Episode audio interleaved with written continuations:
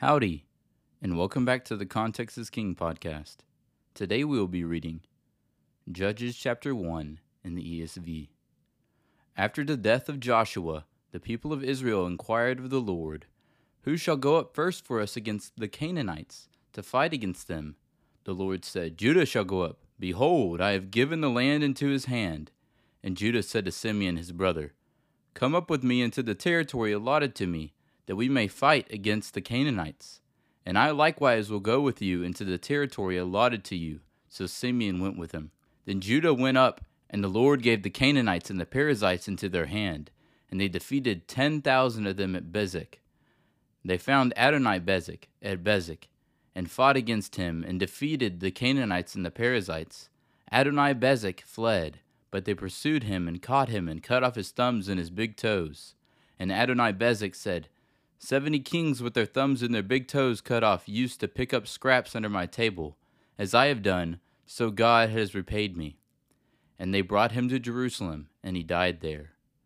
And the men of Judah fought against Jerusalem and captured it, and struck it with the edge of the sword, and set the city on fire.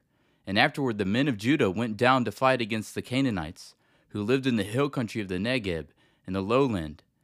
And Judah went against the Canaanites, who lived in Hebron now the name of Hebron was formerly Kiriath Arba, and they defeated Sheshai and Ahiman and Talmai.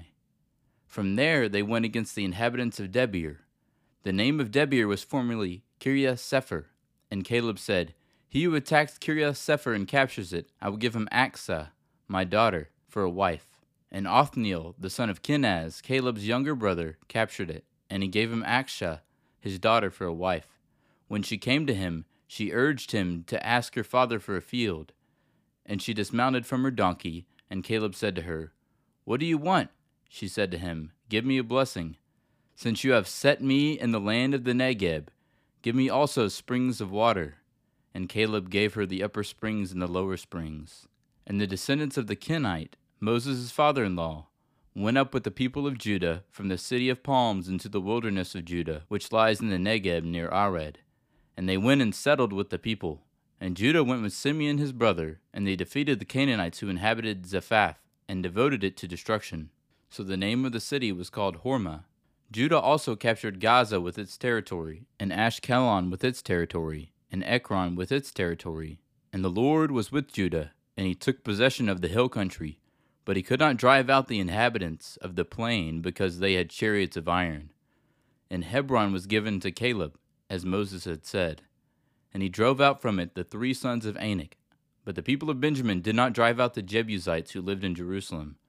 So the Jebusites have lived with the people of Benjamin in Jerusalem to this day. The house of Joseph also went up against Bethel, and the Lord was with them.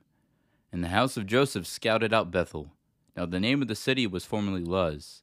And the spies saw a man coming out of the city, and they said to him, Please show us the way into the city, and we will deal kindly with you and he showed them the way into the city. And they struck the city with the edge of the sword, but they let the man and all his family go. And the man went to the land of the Hittites and built a city and called its name Luz. That is its name to this day. Manasseh did not drive out the inhabitants of Beth Shean and its villages, or Taanach and its villages, or the inhabitants of Dor and its villages, or the inhabitants of Ibleam and its villages, or the inhabitants of Megiddo and its villages, for the Canaanites persisted in dwelling in that land. When Israel grew strong, they put the Canaanites to forced labor, but did not drive them out completely. And Ephraim did not drive out the Canaanites who lived in Gezer, so the Canaanites lived in Gezer among them. Zebulun did not drive out the inhabitants of Kitron, or the inhabitants of Nahalol, so the Canaanites lived among them, but became subject to forced labor. Asher did not drive out the inhabitants of Acco, or the inhabitants of Sidon, or of Ahlab, or of Achzib, or of Helba, or of Aphik, or of Rehob. So the Asherites lived among the Canaanites, the inhabitants of the land, for they did not drive them out. Naphtali did not drive out the inhabitants of Beth Shemesh, or the inhabitants of Beth Anath, so they lived among the Canaanites, the inhabitants of the land.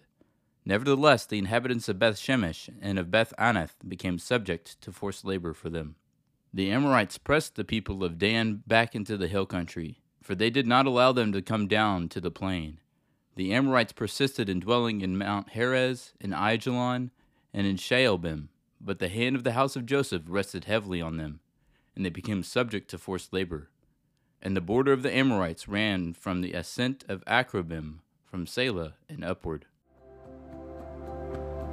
Thank you for listening to the Context is King podcast.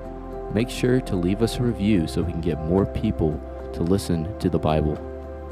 Go follow us on Instagram at Context underscore podcast. Cover art is by Shelby Renee Arts. See you tomorrow.